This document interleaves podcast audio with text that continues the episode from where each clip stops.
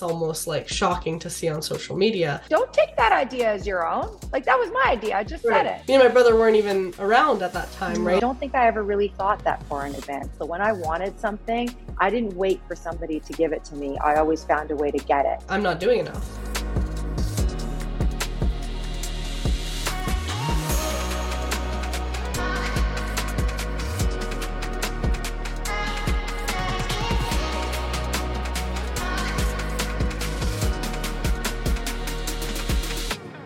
It's time to get loud. Welcome back to Loud Talk with Lavi, a podcast where we break down the walls of beauty standards one flaw at a time.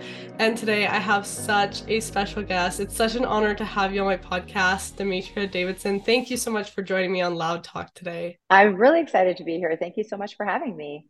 Yeah, so let's just jump right into it. Dimitra, you are basically a superwoman. You do so much, and you are now the brand founder of not only one brand but two, with Finn launching this year, which was super exciting. I was so happy to also kind of be a part of that, and that's where we met in person for the first time, which was so cool. And that was such an amazing experience in itself. But I want to start off with, you know, a little bit about your background.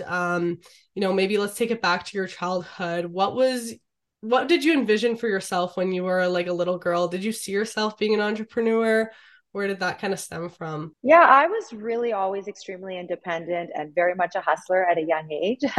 I always sort of gravitated to, you know, give me whatever you guys have. I'll do whatever, you know, I like being busy. So when as my very first job, I think I was 13 years old, I started working at Dairy Queen, and it was my mother who actually met somebody who was hiring, and she actually introduced my sister. And my sister was like, I don't want to work. Like and I said, I'll do it. And I kind of lied about my age, and, you know, they had to special fit me because I was so little that they didn't have a uniform. They had to custom make it. And so, like, right at a young age, I wanted to be independent. I always, you know, I always had goals that I always wanted to achieve. So it was very much kind of instinctive, but to be honest, like, as a young girl, I didn't really know what an entrepreneur was. I didn't really know what running your own business was going to be like, or even if I had the capabilities. I don't think I ever really thought that far in advance. But what I did always know was that I had goals. So when I wanted something, I didn't wait for somebody to give it to me. I always found a way to get it. And right. So that was kind of where I prioritized. And, you know, I went off to university. I put myself through school. And then I started to really learn about business because I did a business undergrad. I did B-com at U of T. And that's when I decided, yeah, one day I'm going to run my own business. But even with that, I didn't even know what that was going to look like. Right. So it was a journey for sure. But as a young girl, you know, when people said, what do you want to be? I was like, oh, I want to be a princess. Oh, I want to be an actress. Yeah. Oh, I want to be a doctor. You know, like, I didn't know. Always changes. Yeah. No, for sure. I totally relate to that because every year I had new ideas, and I definitely relate to you on the side of how you said you just wanted to, like, grow up and do everything for yourself. I feel like ever since I was little, my parents always said, you always wanted to be an adult, you know, and now that I'm here, I think I feel a lot older than, let's say, my age group, because I've been waiting for this point in my life where I'm independent and can kind of do what I want and work on my goals. But yeah, no, that I can definitely relate to on a lot of those points. I think a lot of times it drove my parents crazy how many ideas I have, and I was always trying to do them, and they're just like, just calm down. No, you'll get there. Yeah. But no, that's really cool to hear. And I think, you know, it really shows that ambition that you had at a young age is definitely what has brought you to where you are today and able to fulfill your dreams. That's super cool. Obviously, you know, you have these two brands, Indeed and now Finn. Tell me a little bit about the creation of Indeed, your first brand, and how that kind of came to be. Because I know you've been working on that one. And it's been around for quite a while now. Yeah, Indeed has been around for almost 13 years. Wow. 13 years ago, the beauty industry looked very, very different than it does today. Social media barely even existed back then. And certainly social media did not exist in an area where consumers looked for information for skincare products. It just did not exist in that world. And so very frustrated that I couldn't find results for the needs that I had. And also not understanding. And I'm a, you know, a very holistic person. I'm always really, I'm all about health and making sure that I know what I put in my body. I'm a mom. I want to make sure I know what I'm giving my children. And so I was really frustrated that I didn't know I had some skin issues myself. So acne at a young age, I didn't know that I shouldn't be using benzoyl peroxide for extended periods of time until I went to my dermatologist about 2 years later. And then I had hyperpigmentation and I didn't know what hydroquinone was. But when I looked it up, I realized that it wasn't an ingredient that I wanted to use, even though it was efficacious and we're still using it to this day. I just thought there's got to be some way that I could figure this out. And so it was through that journey. And actually, just even that's really what really drives the innovation with Indeed Labs, even to this day. It's like speaking to consumers. We're very much a problem solution brand. And so and I'm a consumer myself. So a lot of the products are just born out of this need to bring something to the market that doesn't currently exist. And that's what happened. 13 years ago, we launched a brand that was focused on formulas, focused on the actives that go, you know, going into those formulas, how those actives work together, making sure that they're free from anything harmful. So I never used the word clean, but our brand has always been free from a long list of ingredients that you don't want in your skincare products. We always use the highest levels of the actives. So you're going to get the results, because I wanted results in my skincare. Right. And so all of those variables really were kind of meshed into this one thing, this one idea. And the word Indeed means in truth or in fact. And so that was where the name came from, because, you know, we wanted to launch a brand that we were going to bring to consumers that's going to be results driven, but also they can believe what we say. So that was the credibility right out of the gate. And I say we, because at the beginning I had partners that I launched the brand with, but soon after we parted ways and I took over, and I've been running the brand ever since by myself. So that was, right at the beginning. So I would say for the past 10 years, it's just been, me innovating products with a great team. And then of course, as you know, we launched in Finn, which is our acne system last year. Right. And I definitely want to get into Finn later on, but I want to, deep dive into some of the things you mentioned there. So obviously, you've been working a long time on Indeed. There's so many amazing products within the line. And I love that it is more of an ingredient focused line too. You can really just tell, like, this ingredient is going to do this to my skin. You see that result come from there. But I did want to ask, what was your kind of background in the, let's say, cosmetic industry? Was it more yourself as a consumer looking to fill a gap in the market? Because I know you said you did an undergrad in commerce. So how did that kind of transition from just the strict business degree to the cosmetic industry? Yeah. Well, I've always been one that takes care of my skin, always been a fashion and beauty enthusiast. So at a very young age, I knew all about the skincare products that were available to me as a consumer back then. And like I said, I'm a very, very thorough person. I do my research and I know what's out there and what's available. So when I decided that we were going to be launching in the industry, we hired the right people, the chemists. We built a lab. So we have our own lab and we started formulating products ourselves. I'm not a science major. I did a B-com at U of T, and then I went back for an HR specialist. I was consulting. So I actually worked for 9 years at Tiffany & Company around corporate sales. So I know retail, I know luxury goods. I love fashion. I've done a lot of things in my life. And so I think my strengths are really leadership, of course, financial accountability as a business owner, and understanding what you need to make a brand successful. But I understood the creative part. I actually am a very creative person too. So I'm very lucky because I have a business mind. I also have a very creative mind, which is unusual, but that's just the way I am. I have so many ideas that run through my head all the time. And I just feel like it was just the kind of the perfect, balance of the two to be able to bring this brand. But more importantly, I've always connected with consumers and listened to consumers. And I think that's what's really driven the brand. So to answer your story, my background is pretty diverse, but I'm the kind of person that's very thorough, and I love to put everything into whatever I'm doing. Right. No, that's great to know. And I also like that you were able to kind of recognize the things that you had really great strengths in, like the business side and the creativity, but there are also parts that you were able to identify, like, I'm going to need, the experts for this and this, because a lot of times I think you do see people trying to start a business and they think they have to do it all and learn every single, expertise of the business, but you can't do it alone, right? So I love that you kind of mentioned that there. You know, pivoting from there, you did talk about how the beauty industry was very, very different back then. What was kind of your, how should I word this? So when entering the market, you know, I think most people that knew skincare, you know, there were the few main lines that people would go to, or they'd go to a dermatologist. Obviously, releasing a line now is very different. We have social media and kind of a way to connect with consumers. So how did you kind of go to connect with the consumer and get their feedback and know what they're looking for in a new product? Sure. Yeah. So when, you know, we decided, sorry, my headset just fell off. This is kind of crazy. I have a little fly flying around. I'm trying to swish it away. I've got my headphones on. Okay. So a few pillars, which were very important to us. Number one, educating the consumer on ingredients. So that's why we were one of the first brands that called out ingredients on our packaging. So you'll see retinol on our packaging, hyaluronic acid on our package. So the education was going to be very, very important to us. So we were going, you know, I remember at the beginning, I was trying to tell people to use hyaluronic acid. Just the word acid was so scary to them. It was such a hard sell. And that's, you know, obviously one of the most trendy ingredients today in skincare, right? Because everyone knows the benefits of it. But imagine back then trying to educate consumers and put that call out on the packaging. That was kind of risky. Brands didn't do that back then.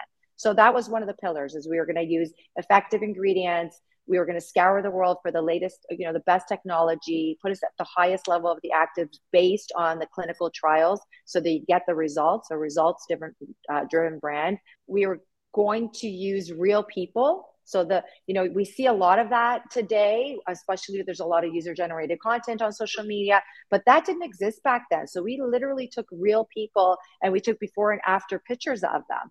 And we had a really big proposition. We were going up against the major heritage brands that dominated the industry at the time, great brands, but we had a different story to tell. And right. So using real people, formulas that were effective, a price point that was accessible. The word accessible was really something that we led us from the beginning, and it continues to guide our brand to this day. Accessible in terms of our price point, accessible in terms of results, accessible in terms of where you buy the product. So I didn't want to have to go out of my way to get my skincare products.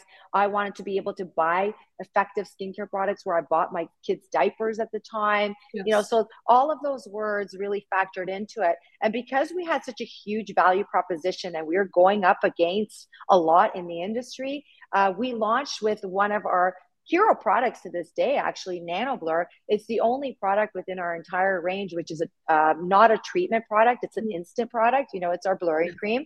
And so we started off with a campaign that said, look 10 years younger in 10 seconds.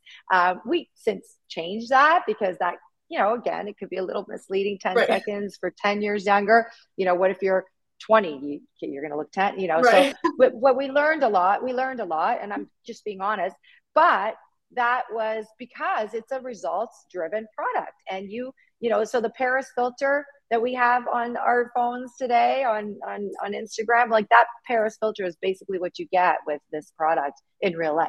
Right. And that was before the word filters even existed. Exactly. So it was just, we were ahead of our time at mm-hmm. the time. And again, those are some of the guiding principles that lead the brand to this day. Amazing. And I definitely think those guiding principles you mentioned are what allowed, you know, Indeed to stand out and be a successful brand, because like you said, it was ahead of your time. But was there any fear with that? You know, you were introducing some very new concepts, like using real people, which no one saw in the industry. You know, it was all like perfect photoshopped or in studio shoots. Like you didn't see like real people using the products. Next, as you mentioned, like the ingredients, right? People hearing the word acid to put on their skin, that sounds very scary when they don't know what the actual ingredient is or means. So what was kind of the fear of, you know, introducing these pillars when they weren't really known, and how did you combat that? You know, I have to say, like, that fear, it carries with you every single day as a business owner. Like, I just want, you know, and I don't want to discourage people. I want to encourage people to understand that you know, there is an element of risk always, and you have to be prepared. But by the same token, you have to trust your instinct. That fear is there every day in every decision that I make. You know, there are budgets that are deployed every single day in marketing strategies, in new products that I bring to market. I never really know if it's going to resonate with the consumers. And sometimes, you know, we need to give ourselves a break as entrepreneurs and business owners, and even as women in business. It doesn't always go the way you expect it to go. Sometimes some of my favorite products, the most effective products, we just haven't had the opportunity to engage that consumer because our world is so noisy these days, and it's hard to get in front of them. But the same fears that we had back then carry with us every single day, or carry with me every day in my business. You know, when you're a business owner and when you're somebody who is such a high achiever, you always want to do well, right? But I think that I very quickly learn from things, and I'm able to pivot. And the greatest reward for me is hearing good feedback. The greatest reward for me is winning. Like, we've won over 30 awards globally. Just seeing the brand continue to thrive and grow, that's the greatest reward for me. But also on top of that, really connecting. I've mentored so many people. I've given people opportunity in our business. I've, you know, every year we hire interns and co-op students, and I've seen these people go on to achieve great things in their careers. And so, you know, years ago, I decided to shift my focus and really understand what the purpose was of me being here. Like, why am I here? What is the purpose? And it was far beyond selling a single product or products. There's a lot more to it. And so that's what is, you know, for me, what guides me. That's what encourages me, because we all have those days where you're nervous, right? It's just an ongoing thing, but it's so rewarding in the end when you could just look back and go, wow, look at everything that I've achieved. Absolutely. And, you know, I often get into that mindset. I'm a very go person. And sometimes I'm looking at my day and I'm like, I'm not doing enough, you know, and a lot of my friends, when I say that, they're like, what do you mean? Like, you're doing all these things. But when I'm in my head, like, I feel like I should be doing more, and I really have to take a step back and look at, okay, what have I done this year? And that's when I really can see this is what I've done. And I definitely agree with you on the whole purpose thing, because I appreciate your transparency with that too, because I think a lot of people, when they think, oh, I want to start a business, and they say, right, when I hit this goal or make this much in revenue, this is when I'm going to reach my goal and be happy. Or myself as a content creator, it's like, okay, if I hit this many followers, this many subscribers, that's when I'll be good. And it's like that totem pole always just keeps moving with you. So you have to find that greater purpose behind, you know, the product, the content, whatever your business is based on. So I love that you are very real with that and honest with it, because I think it's important for anyone listening to hear. I do want to talk about, because you mentioned, you know, maybe having to say goodbye to some products that you put a lot of love and work into that just didn't hit with the market because of all the noise that's there. I know one of my favorite products from Indeed, the green Nano Blur, that you guys don't no longer sell. I was so heartbroken to hear, because I love that product to death. Mine literally didn't even have the words on it anymore. It was just like a way too so much. But how do you deal with that, you know, when you've put in so much work into a product and it doesn't hit? Because I know for me with content creating, I put so much time into a video and maybe it flops, and then the video that I kind of just put together randomly, that's of course the one that goes viral, and it can be frustrating. So I want to hear from your side how you deal with that. Well, you know, every one of my products that come to market, there's so much thought put behind them, and they're like my babies. You know, I've just put so much work into them. Funny you should say the green color corrector. I literally had someone call me yesterday and say, are you home? My 13-year-old daughter wants me to pick up a color corrector and I can't find it anywhere. And then I had somebody, a global makeup artist, actually recently reached out to me, and she said, no, I can't believe that you've discontinued your green color corrector. So they're not gone forever. We might bring them back. Okay. It's just a business model. It really is. It's just a business model. And we've gotten really, really good. One of the things that really frustrates me in this industry is all of the waste. And so I've gotten really good with forecasting and phasing things out, so there's minimal waste. And so that's kind of what I look at as a business. And again, you know, as I said, my background is in finance, right? So analytics is very, very important. And so when I look at things and say, okay, do they have enough traction?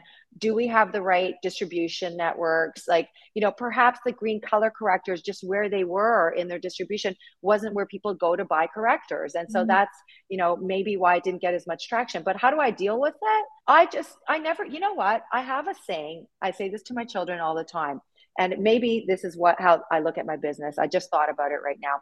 When my kids live all over the world. So when they leave, I don't say goodbye, I say for now. And so perhaps that's just the way I approach my business too. When I phase a product out, I never say goodbye, I just say for now. Right. No, I love that. I love that. And I think that's a really good mindset to keep because, you know, obviously we all get different expectations, and I'm sure I like how you kind of go into it. You know, I put this work into the product, you know, it's good, but now it's kind of up to the consumers and the market, and you handle that from, you know, a business standpoint, which I think is really cool. You talk a lot about community when you talk about your brand, and I think that's so important. And sometimes with other big conglomerate brands, you don't really feel that connection as much, I would say, to, let's say, the people behind the brand. I think with Indeed, I definitely felt that as first a consumer, but then also getting to know the brand and yourself. You know, it definitely feels like one big community. How have you worked to maintain that and also transition it from the early days to now being kind of more on a social media, you know, in a social media world where everyone's on Instagram and stuff? Yeah. We, you know, first of all, again, having been in this business for a long time, I don't forget the people along the road with the journey. I think that that's a really important part of your community, is just kind of always trying to stay connected. Mind you, not easy, because, you know, as your company grows and as your business diversifies and expands, it's so hard to stay connected all the time. But I think that, one of the things that people have always said to me is I'm very accessible as a CEO, and I try to make myself, you know, accessible to our community and our people as much as I can. I do other things when I can't be there to connect with our consumers. And so you had the benefit, you've experienced our studio here, which I'm actually sitting in today. I created this studio for content creators in our community to be able to come in, collaborate with my team, share ideas. And it's not just, you know, creators in our beauty world, it's just all kinds of content creators. We have people that come into our studio, we welcome you know, people that run their own businesses. We welcome artists come in. So we have pop-ups all the time, and they, you know, and people just love that. We welcome them in to give them an opportunity to showcase their work in a, you know, in an area where there's a high traffic outside where they can't maybe afford their own retail space. Right. And so those are some of the things that I do just because I think it's important to give back. And I also recognize, so if I meet someone, for example, like, you know, I was out and about and I met two girls that had graduated from Ryerson and they were in the fashion program there. One of them was she launched a brand of bathing suits. The other one was doing jewelry. I welcomed them to come in and showcase their work. And that's just a small example. We do that all the time. So for me, that's just an example of what community means to me. And then community for the brand means to, you know, constantly showcase those people, the fans of our brand, make sure that they have a voice within our social channels. And also I learn from them. I go to community and I welcome their feedback. So a lot of the products that I have created, they've been created out of a need. People say to me, why don't you have a so-and-so? Why don't you have something for my skin type? And then the first thing I do is come right back to our lab. Obviously, as I said earlier, I have the luxury of our own lab with our own chemists, and I work together with our chemists. I tell them what I want, and together we formulate products. So I think that real connection to the consumer is basically, I think, where you're seeing, again, I can't speak for other brands, but I can speak for myself. I've learned so much from our consumers. I've learned so much from our fans. I learned so much from, you know, my family, our friends. And so I do feel like I have a responsibility to give back to them. No, that's so great to hear. And I love how, you know, you stand for that, Indeed stands for that. And I can definitely say as someone on the other side of it, like that definitely shows through with the brand. And I just think it makes it feel a lot more like a community than just, you know, very like consumer brand, kind of that wall in between. So I really like that. I do kind of want to pivot here because I know that you are a mom. How I know a lot of people in the business world talk about, you know, work-life balance and all that. I think I have a very, I don't want to say unique, because I do know a lot of people feel this way, but to me, when I'm working on my own projects, it doesn't always feel like work, even if I'm putting, you know, the whole day into it. But definitely there is still that kind of fine line of that work-life balance. So for you, how did you do that, you know, running Indeed and being a mom and also having like a social life and stuff? What was that like key to balance for you? You know what? I just take it day to day. I really, honestly, I just don't want to be that person that says you can do it all. And I'm not going to pretend that I haven't had my days. You know, life is stressful. It's stressful for all of us. There's no doubt.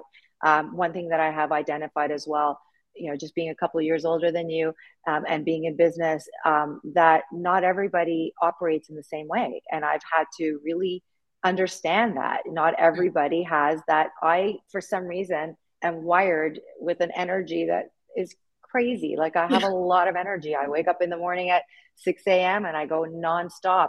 But I will tell you that the minute I feel like I can't do that, I shut myself down. I do.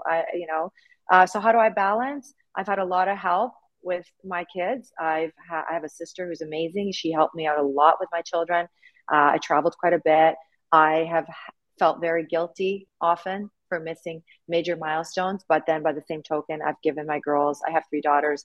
I feel like I've set a good example for them. I am there for them. I will drop everything I'm doing if my kids call. So I don't care if I'm in a call. I don't care where I am. If my kids need me, I drop everything I'm doing. I did have a rule when my girls were in school, and that was to pick them up, drop them off at school in the morning, pick them up after school. So I could hear, I could see in their eyes what happened throughout the day. You know that right away when you pick them up from school, they have a good day or a bad day. And, you just kind of keep going. And, so, again, like some days are good and some days are bad. When I traveled, I always wanted to make sure that my kids were with family so that they felt like they were still connected to me in some way. And I'm very lucky. I'm lucky. I realize that I'm so, so lucky. Not everybody has family. Not everybody has support.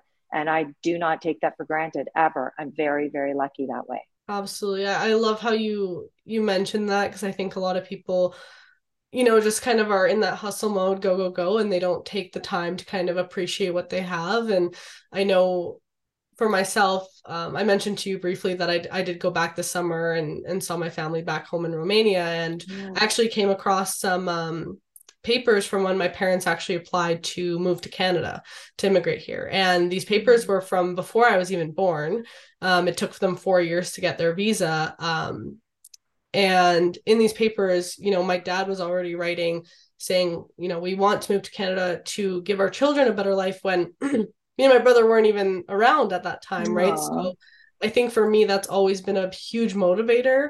That's like, I'm given this opportunity to be here, have an education, live out my dreams. Well, I better do it, and I'm very grateful for that as well. And as you said, like, it gets busy, it gets super stressful. But at the same time, I also feel very lucky to feel the stress of school and whatnot, because not everyone gets to do that. And with the whole feeling like you're wired different, I think these last couple of years I've been starting to understand that a bit more, because I've always kind of been like, I don't understand why, my sibling or my friends can't just do this too. Or, if people say, well, I've had a really hard week at work, I just want to like relax this weekend. I'm like, what the heck? Like, let's go do something, right? Like I never understood that, social battery recharge or even work recharge, because I feel like I'm so high energy all the time. My boyfriend always tells me, he's like, you're always just jumping off the walls with everything you want to do. So this year I worked in a 9-to-5 job for my engineering internship, and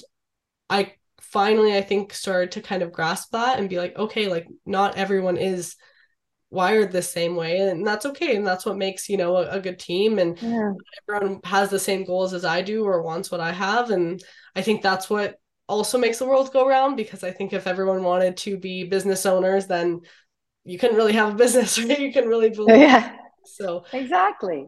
Yeah. No, we all complement one another, and people that don't work at the same pace that we do, they ground me, and I've learned that you're learning that through work. I'm learning that through my children in our community. I thought my girls for sure would want to, do what I'm doing. And, 2 of my girls have already graduated from university. One of them is back in animation school now. And my older girls, they didn't want, they just, this was not their world. And I was like, oh, okay, well, I guess, then you do you. You really can't plan things for other people, but what you can do is learn from others. So what I'm starting to learn is I have an eye for detail. And as I said earlier, I'm very creative, and I will see things that other people do not see. I also have a financial literacy. So I can look at a spreadsheet and the one most important number just jumps at me, but it doesn't always jump at everybody. Right. So I walk around going, how did you not see that? How did you not see that? And I'm like, because they're not wired like me, right. And that's okay. They're wired differently. I have to learn from them too. Yeah. And so you just kind of learn these things as you go along. But yeah, I'm with you. I mean, you know, I think we kind of learn a lot from our communities, and I really, really appreciate that a lot. I really, really do. Yeah. And I love how you talked about that you've learned so much from your kids too. And, you know, I've thought about this, you know, I'm not planning to have kids anytime soon, but I was thinking, I'm like, will, you know, my kids be interested in like STEM like I am, or have that drive? And I've had these conversations with my boyfriend as well, because he's very similar to me. We're both like very high energy. He's very like entrepreneurial as well. So I think we talk a lot about that. Like, what if our kids like want nothing to do with this, you know? And I think it's a little like strange when you think of it that way. But I think, you know, opening your mind up to being like, well, I can learn a lot from seeing that different type of personality. That's a really great thing to hear. And I'll definitely keep that in mind. You know, in the future, when I do have kids myself. Yeah, well, okay, so jumping back to those different pillars you had set for Indeed, obviously we already talked about how they kind of went against what the industry had at that point. How do you think that Indeed kind of broke through the industry also with comparing to like beauty standards and stuff? Because I think, you know, beauty standards change all the time, but I think beauty standards back then were a lot different than they are now. I think a lot, you know, we're starting to have more openness now and, you know, take down that barrier of filters or whatever. But how did you kind of tackle beauty standards back then when you released Indeed? Yeah. And so that, again, that was, you know, one of our big focus when we first launched Indeed Labs was to identify the fact that not everybody looks like the images that you're seeing. Most of the advertising back there was print, or back then was print. And so we looked at these beautiful glossy magazines, and, you know, the models, obviously airbrushed, they had to look a certain way. In fact, actually, one of the first models that we used for Nano Blur, when we launched Nano Blur, was someone in our community, and she was a real person. And we used her in our campaigning because the product just worked so great on her skin. But one of the publications that we tried to put a print ad in wouldn't accept the photo because they said she wasn't attractive enough for their magazine. And years later, I called them on it in a meeting that we had, and they said, wow, you know, I said, you know, we were going to break down those standards. Right. And so right from the beginning, we did things differently. We were going to take real people, and we were going to show them that, you know, you can aspire to own your own beauty, whatever that means to you. That was, you know, our tagline right from the beginning was real results, real beauty. The beauty standards were not real. And that's hard. That is hard. I have 3 daughters, and I'm a consumer myself. I've always had a hard time with it. We all do, right? And so that was one of the most frustrating things for me as a young adult, not finding products that worked, not knowing, you know, why I was looking at something that was never for me going to be attainable. I'm not going to look like that. Mm. And so we didn't use celebrity endorsements. We didn't use airbrush models. We used real people. And that was something that we started. We did that. Indeed Labs did that. That was a real movement. And we started that, I think, you know, that dialogue and that narrative years ago. I love that. It was so ahead of its time, you know, and I think now that conversation is a little bit more accepted, but I can't even imagine kind of, you know, going through that then. And I'm so happy that the brand has stuck with that, and you have stuck with that even when being shut down by print and stuff, because it's so important. And, you know, I think it's such a common experience, especially as women, of not feeling like enough when we're looking at products and advertisements. And, you know, we are all like huge consumers of beauty products. And I know I started YouTube when I was 13, and that's also when I started experiencing acne. And being on YouTube, you know, in 2014, it was, no one on the internet, you know, had my skin type. I never saw it. All of the influencers out there had perfect skin. Their makeup looked perfect because they had the perfect lighting, or, you know, like even the camera I have now, it has a blurring effect on it. It's super easy to put on. And I think it's very misleading. And when I started posting, you know, more real content, and it's so silly that we have to like say, like declare, like this is real content. And it really shows the fact that how far we've gone with the filters and editing that now when we post something real, it's almost like shocking to see on social media. But one of the biggest comments I always got was, I always thought I was using my product wrong, or I always thought I was doing my makeup wrong, or I always thought, you know, makeup isn't for me. I get that comment all the time. And it makes me so sad, because makeup should be for everyone. You know, if you want to put on lipstick or whatever, like, and feel good in your skin, like that's what really makeup and skincare is all about, is just feeling good in your skin. Sure. The fact that so many women just feel like, you know, no matter what, these products can't be used by them because they just don't see that representation. It's really sad. So I love that Indeed kind of stuck with that, and also kind of started that trend too, you know, so far back, because, you know, now it's even kind of not mainstream. But, you know, I will tell you, I'm going to interrupt you, because I want to tell you that when we started in the industry wanting to showcase real people, it was a really difficult job for us. We had to find people. We had to convince them to be a model for us. We had to bring them in and get them comfortable on the camera. The best thing that happened in our world is our social media platforms that allow for user generator content now, because finally we can showcase our community with people that are comfortable doing it. And it wasn't until, you know, that happened, that movement, that we were really able to showcase the consumers that were actually not only buying our brand, but the ones that we were, you know, formulating our brand for, and the whole very foundation of our brand. And so I got very, very excited. I'm so excited about our world today and the accessibility of information, and, you know, what we can teach our consumers, and how people can see each other and see themselves. But I also want to say that, number one, it's still very difficult. We're still very tempted to use those filters. Still don't know when people are using filters. We still keep ourselves to that standard. And then we find out after, oh, I guess they were filtered. Of course, some of them are filtered. You know, we should know that, right? But also, you know, we've evolved in a very, very big way in accepting. Not everybody wants to use skincare. Not everybody. My kids, my two older daughters, don't wear makeup for the most part.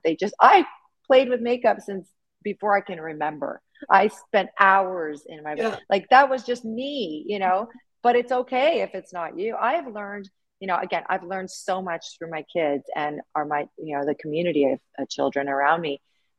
They teach me so much. And I think we've got a lot of opportunity. We have to be real. You have to own yourself. That's why I love your content. That's why we love creators like you, because you are so connected to what's important to you. And then you connect with other people like you. And maybe, you know, it's not for everybody, but definitely you have an audience. And you know what I mean? Like, I think it's important. And that's the same with us. And so we give our platform to people to connect with one another. And we realize that people are different, needs are different, but we listen and we learn. Absolutely. I want to go back to, you know, talking about your daughters, and obviously in this time where social media is so mainstream, how did you kind of tackle, or was there any fear that they would kind of, you know, fall into those traps of those beauty standards? And what did you kind of do to just make sure that they had the confidence to feel good in their own skin? I think it wasn't until they went away, you know, away to school and started, you know, really spreading their wings and discovering themselves. I think before that, as a mom, I had an expectation, and that's when I started to really learn that, you know what, you can't put pressure on people. They've got to evolve and be who they are. And I didn't put unrealistic expectations. I just think that as a mother, you know, I also realized that as a mom, you know, in business, in a successful industry, or sorry, you know, running a successful brand in a beauty industry, I think the benchmark was set really high for them, and they thought that I had an expectation also, and I think that they wanted to do things to make me happy. And I think together we evolved and we grew as a family, and me understanding that they also wanted to make me really happy, and at the end of the day, all I wanted for them is to be happy. Right. You know what I mean? And I said to my daughter one time, all I want for you is to be happy. And we might get into like a little bit of mental illness talk right now. But the reality is that, you know, she was under a lot of pressure in school. And I used to say, I just want you to be happy.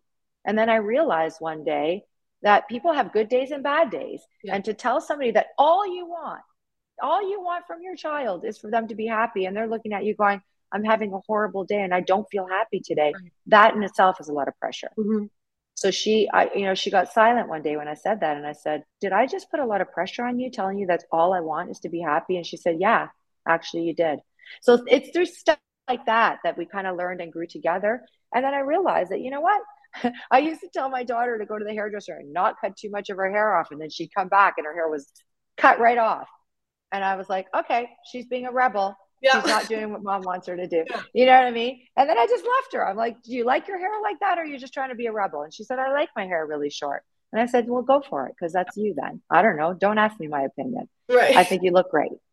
Right. Absolutely. I know my mom, I mean, she's been like my biggest supporter through my whole journey on social media. But I remember when I started, and I started at 13. So like, I don't know, I was just posting like random beauty videos and stuff in my room, like the quality, obviously, like I saw this thing yesterday that was like, you know, your first video, your first podcast for pretty bad, you know, you just got to start. So it was kind of like that, but she would always be like, Lavinia, your hair was like this, or, you know, like you could have closed your closet door, all these things. Cause she's a very analytical and kind of perfectionist type person. And I would do, you know, I was experimenting with makeup. I was 13. I was just learning how to do it. And she'd be like, oh, like, you know, your lip liner is off today or blah, blah, blah. And, sometimes we would get into that, but I think once she kind of let me do my thing, and obviously looking back now, right, I was young, and a lot of those videos, I don't delete any of them because they're part of my journey. As cringy and as embarrassing as they are, they're still part of my journey. But I think, from the other side of it, I felt that from my mom, but I know it's all out of love. And of course she just wants me to be happy, but sometimes that interjection that puts more pressure for sure. On that as well. And kind of pivoting from there, I do get a lot of comments sometimes asking, you know, how are you confident all the time? I wish I could be as confident as you. And kind of like you mentioned, we all have good days and bad days. And that's something I've tried to be really real with my followers is I don't love my skin every day, but I'm going to try to love it like 90% of the time. Right. So you just have to like, let yourself have the bad days sometimes and bounce back from it the next day. But if I put that pressure on myself, okay, I have to like be confident every single day, like you're gonna crash from the pressure. It's a lot of pressure. For sure. Yeah, a lot of pressure. Absolutely. Did you ever feel, you know, any pressure being a woman in business, or feel like you had to kind of do more to show that you are an expert in this field? Did you ever feel any of that? Yeah, I think definitely. I feel like I've always felt pressure as a woman in general. Okay. You know, you got to do it all. You got to take care of the family. You got to, you know, in this industry, you got to look good all the time. That's a lot of pressure, right? I feel like because I was the kind of person that was just going to do what I wanted to do. I'm stubborn, I'm focused, I'm goal-oriented. I didn't let anyone stand in my way, really. So I think that maybe it was just having those blinders on that if I walked into meetings, I was like, I'm here because I'm an expert, right? You know, look at me any way you will. Mm-hmm. I don't care if you think I'm a woman that doesn't know what she's talking about, but yeah, definitely for sure. I think for sure there are times where I've had to say, hello, did you guys just hear me?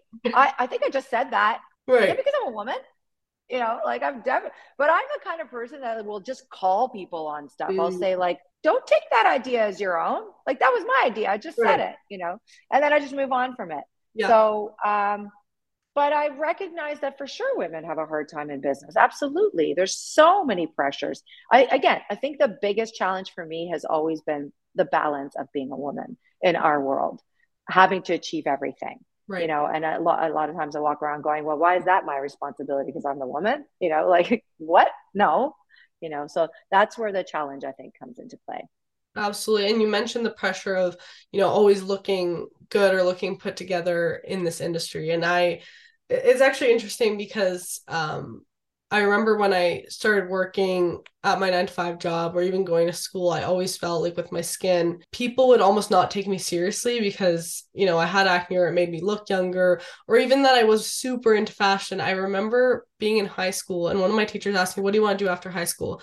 And in high school and first couple of years of university, I was always dressed up. Like people were like, where are you going? It's just school. And I'm like, I love fashion. I love heels. I love makeup. I would show up in full glam every day. And this teacher asked me, what do you want to do? And I said, oh, I want to go into engineering. And I'm not kidding you, Dimitra, he looked me up and down and goes, you, an engineer? And I was like, yep. And he's like, you can't wear heels like in the field. And I'm like, well, I'll just have to change my shoes when I get to the field, you know? Oh my God. My motto has always been like, you know, people will judge you no matter what you do. People will underestimate you. You just have to go out and show them that you can actually do it. It's been the same with my content. People always refer to my videos when I was younger as like my little videos that I did. No one took me seriously when I referred to it as a business or how seriously I took it.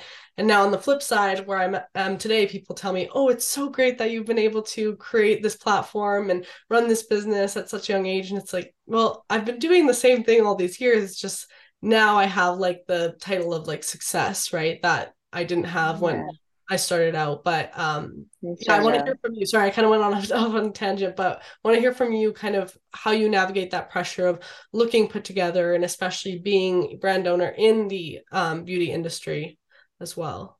Well, I, you know, first of all, I take really good care of myself, like really, really good care of myself. I take, you know, I like I said earlier, if I feel like I need to shut down, I shut down. I take time for myself.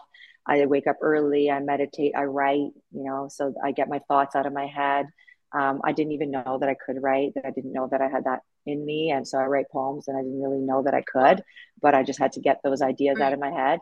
I haven't even told anybody publicly that I write poems, but, but I do. So I do things that help manage my stress levels. I have really great products that really help. I don't have time to do anything else other than my products, unfortunately. So people always say to me, like, where do you go for your lasers? Where do you go for your, you know, cosmetic stuff? And I'm like, I have not done anything like that in forever. I wouldn't even know where to go. I'm sure it's a luxury. I'm sure it's great.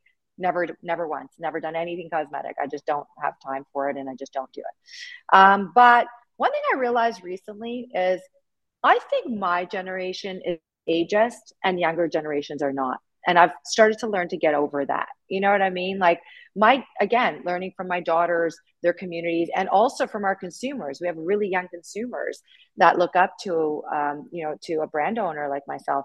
And you know, my generation would always go, oh, I'm getting old, you know, and younger generations, I don't think, you know, younger generations think like that.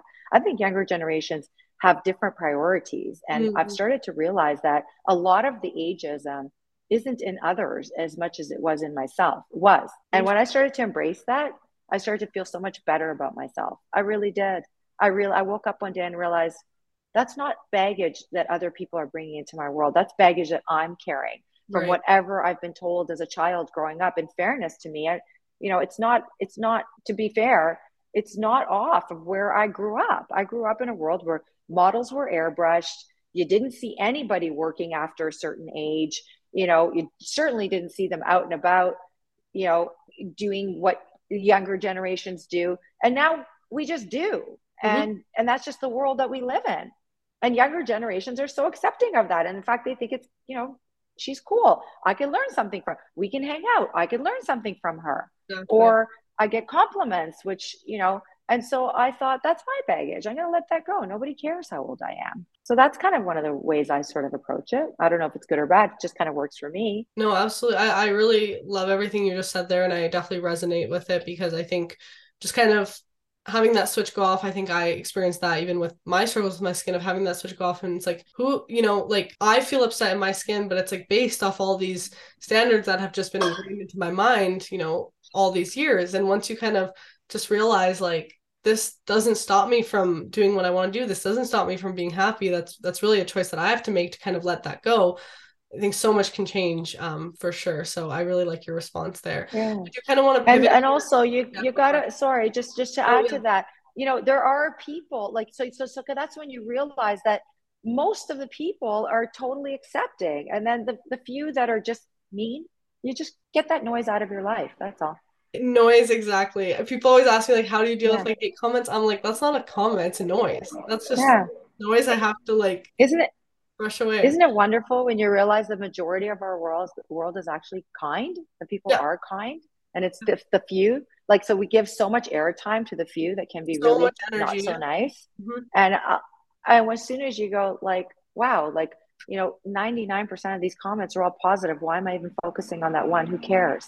Exactly. I always talk about, you know, when handling like any sort of criticism, any comments, positive or negative, I always say like energy in, energy out, just like I'm taught in my engineering courses, because, you know, if someone takes the time to watch my content and, you know, really get to know me and they have a critique, I'm going to take that in and actually listen to it. But if someone just leaves a hate comment, takes 1 second to leave it, don't need to put any of my energy into it, for sure. Exactly. Yeah. So I do want to talk a little bit about Finn now, since this is your new brand, launched back earlier this year. So what was kind of, you know, the decision factor of creating a new brand? I know when we talked about it originally, you said because, you know, it's so acne focused, you didn't just want to have it within Indeed, you wanted it to be its own like standalone. But what kind of, you know, inspired you to create a line that's solely acne focused? So I had acne as a young adult, and I found a system back then that worked for me, used it for an extended period of time. I'm just going to give you the very short version of the long story, but basically I used it for extended periods of time. It did at work. However, and you know, we're going back years now, like we're going back 20 some odd years. Right. So at the time I remember thinking, does my face look lighter than the rest of my body? Like the, my neck, my décolleté. And I didn't, I thought maybe I was imagining it. So I went to the dermatologist, and so I had been using a product that had, the main ingredient was hydroquinone, or a series of products, a three-step system that had hydroquinone, or sorry, not hydroquinone, benzoyl peroxide. Sorry, I'm talking about something else, benzoyl peroxide. And my dermatologist said, how long have you been using this brand? You should not be using benzoyl peroxide for extended periods of time. It's terrible for your skin, and it's breaking down your skin's layer, you know, layer of your skin. And, you know, he kind of used terms that we never used back then. And I was so nervous, so nervous. So for years, just being in this industry, obviously you hear the major concerns from consumers. One of them is acne, and when you're going to have a product that treats acne. And the only way that we knew to treat acne, the science behind acne treatments that were effective, were using benzoyl peroxide, salicylic acid, and things that break down your skin's barrier that can be effective in the very short term, but are not sustainable in the long term. And so we worked really, really hard, you know, for years in our lab to come up with, once we learned the way that acne actually is formed, then we learned that, then we decided to develop products to actually treat acne in a healthier way. And so that's basically, in a nutshell, how Finn was, the concept of it was born. I decided to launch a brand separately because it had its own story. It is an acne system, although because it doesn't have benzoyl peroxide or salicylic acid, and because it is a microbiome certified pH balancing system. So just to break it down very simply, acne, there's many different sources, as you know, of acne. It could be hormonal, it could be genetic, whatever it is. You know, your body produces acne. It's an overproduction of sebum. The sebum with bacteria and dirt gets stuck in your hair follicle, and that's how acne is formed. Traditional treatments, benzoyl peroxide, salicylic acid, and other traditional treatments, they basically kill all bacteria. The more we learn about our gut health, our brain health, and our skin health, our microbiome, and how it's all connected and how it all plays into our overall health, the more I realize that we can't do that. Breaking down your skin's barrier function is really horrible for your overall health. And so we went, you know, I went into the lab with our scientists, and I said, there's got to be a way that we can actually come up with a system that only kills the acne-causing bacteria, which is a strain of bacteria called C. acnes. Yes. It's an overproduction of a strain of bacteria called C. acnes. How can we just kill the good bacteria, not the bad? So just as a kid growing up, we were prescribed antibiotic all the time, and we realized that that's not a good idea because you're killing good bacteria they need. Same thing with our skin. We're killing good bacteria, and you need that. Yep. And without it, you'll age prematurely. You're going to damage your skin. You're going to see hyperpigmentation issues, which is what I had. I had hyperpigmentation problems years later because I didn't use sunscreen, and I was using these harsh ingredients on my skin. And so we found a way. And then when we developed the system and started doing consumer trials like we do on all of our products, I couldn't believe that. I just really couldn't believe it. I was like, oh my God, like this really works. Like this is something that's so different than anything else in the market. And also it can be and should be used by everybody because it's basically a pH balancing system. So what it does is it makes your skin healthy, it balances your skin, and you could use all your products after that. It really, for long-term maintenance of your skin, it's not just for acne, it is for anybody and everybody.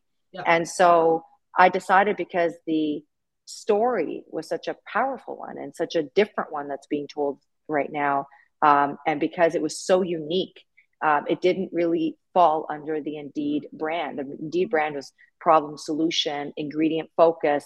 This is not about that one ingredient story. It's about how it's the formulas and how it's a very smart system. It's the formulas and how they work together so that they can keep your skin in its optimal pH zone at all times. That's basically what the formulas are all about in the three products and three-step system.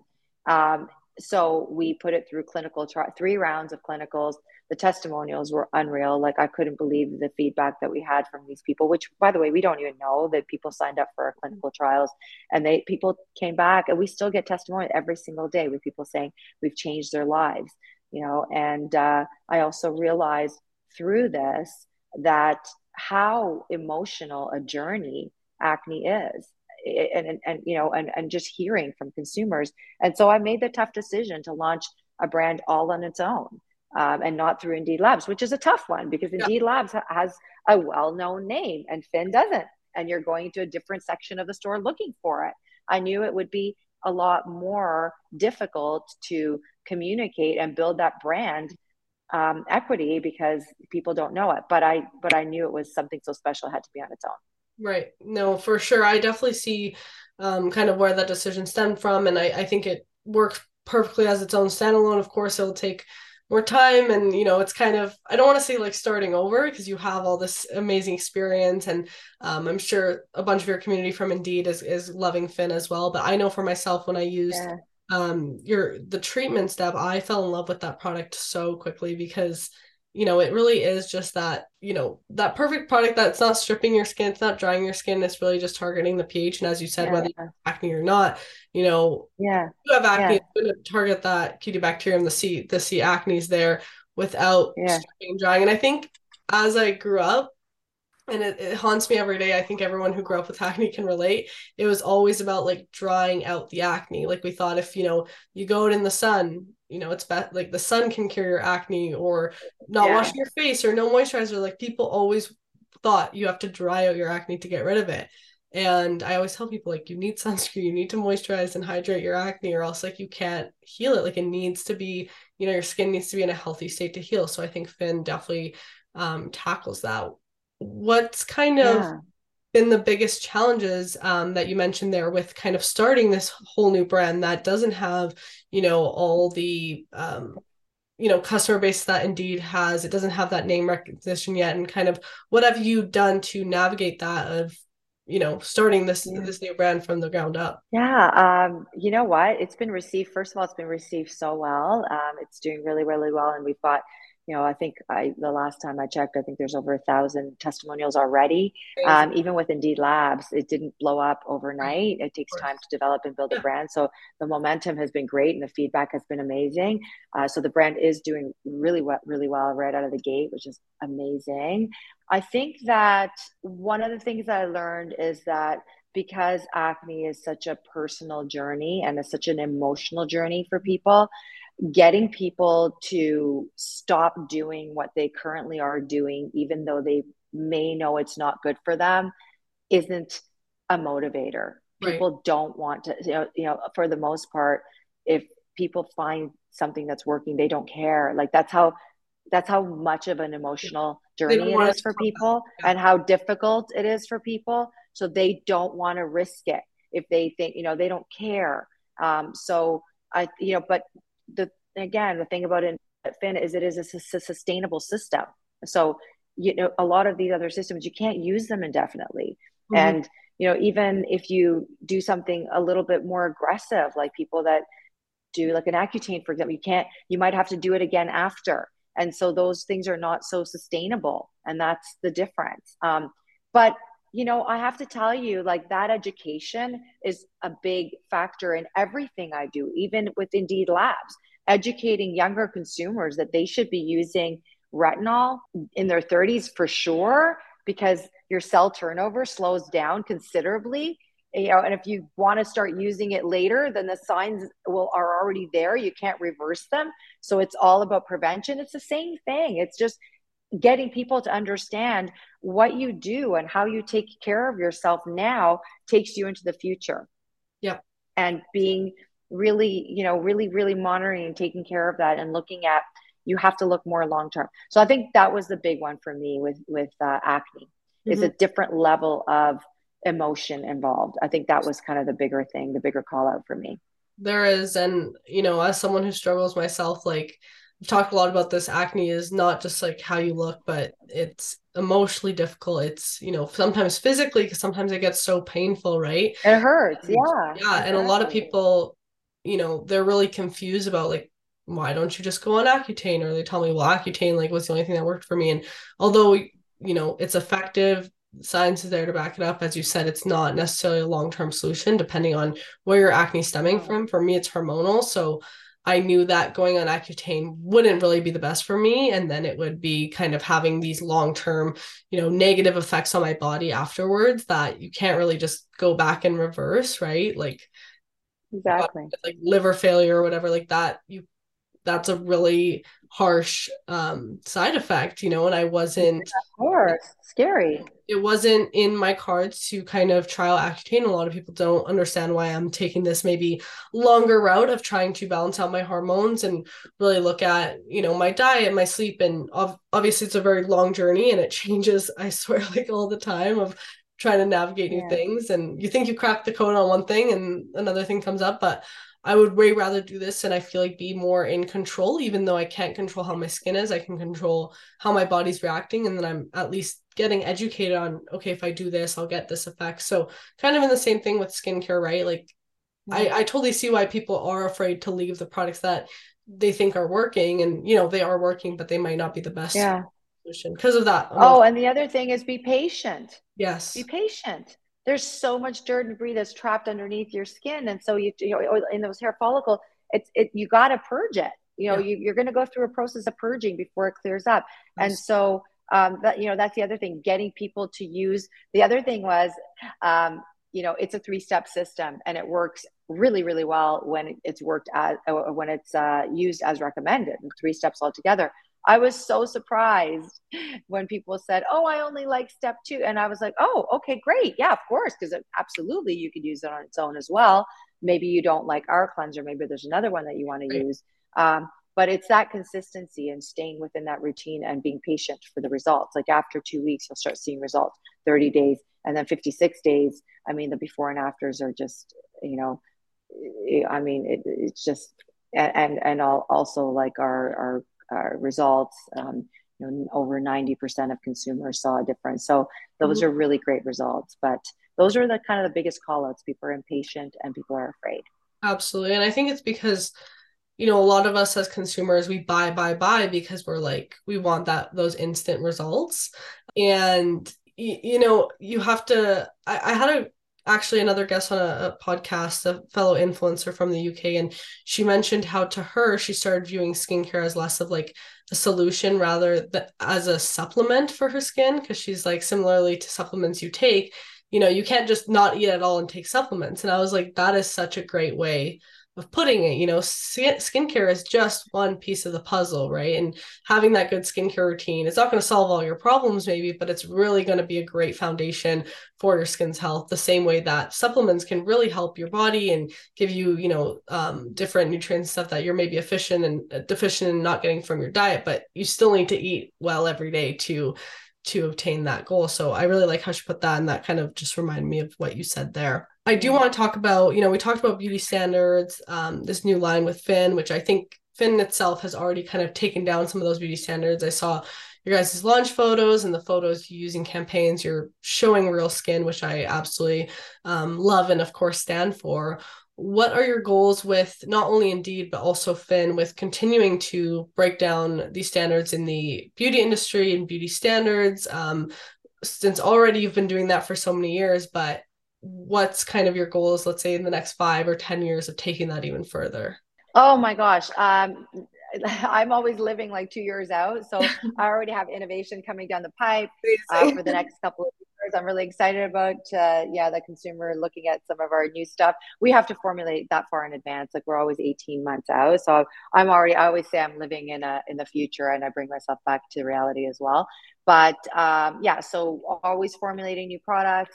There's so much opportunity to connect with consumers everywhere. We're expanding all over the world. We just launched direct-to-consumer in the UK recently. We're going to be launching direct-to-consumer globally. There's just so much opportunity. I think that I'm going to keep going as long as I can keep going, and keep creating as long as I can keep creating. I love doing what I do. I really, really do. And so, through this journey, I learn a lot. I've learned so much about the skincare, science of skin, ingredients, formulas. I learn about consumers. I learn about marketing. So the more I learn, the more I can impart, and the more I keep going. I love that. No, and it's so great to hear your passion for it. And I think that's why you've been able to create such a successful brand. Yeah. And now, all the luck with Finn. I know that the response you guys are getting is already amazing. I love, as I said, the treatment, like I couldn't believe how smooth my skin was in just like a month of using it. So really enjoyed that. But, I'm so happy to hear that. That's so great to hear. I'm more out of a curiosity standpoint, since, you said you're always working on new products. Has there ever been products that you've worked on, for however much time, months to years, and then not released? Yeah, we do that all the time. Yeah. We always have, I would say, like no less than maybe 12 concepts going at all times. And then we just decide what we're going to bring to market. So sometimes I pivot and change gears and go, okay, this is what we have to bring next. But yeah, always. I can't help myself. Like I'm like so creative that the ideas are coming out. Like I have to stop throwing ideas at my team. Right. But there's always lots and lots and lots going on. But yes, that is a very real thing that happens in business all the time. You just got to figure it out and keep going.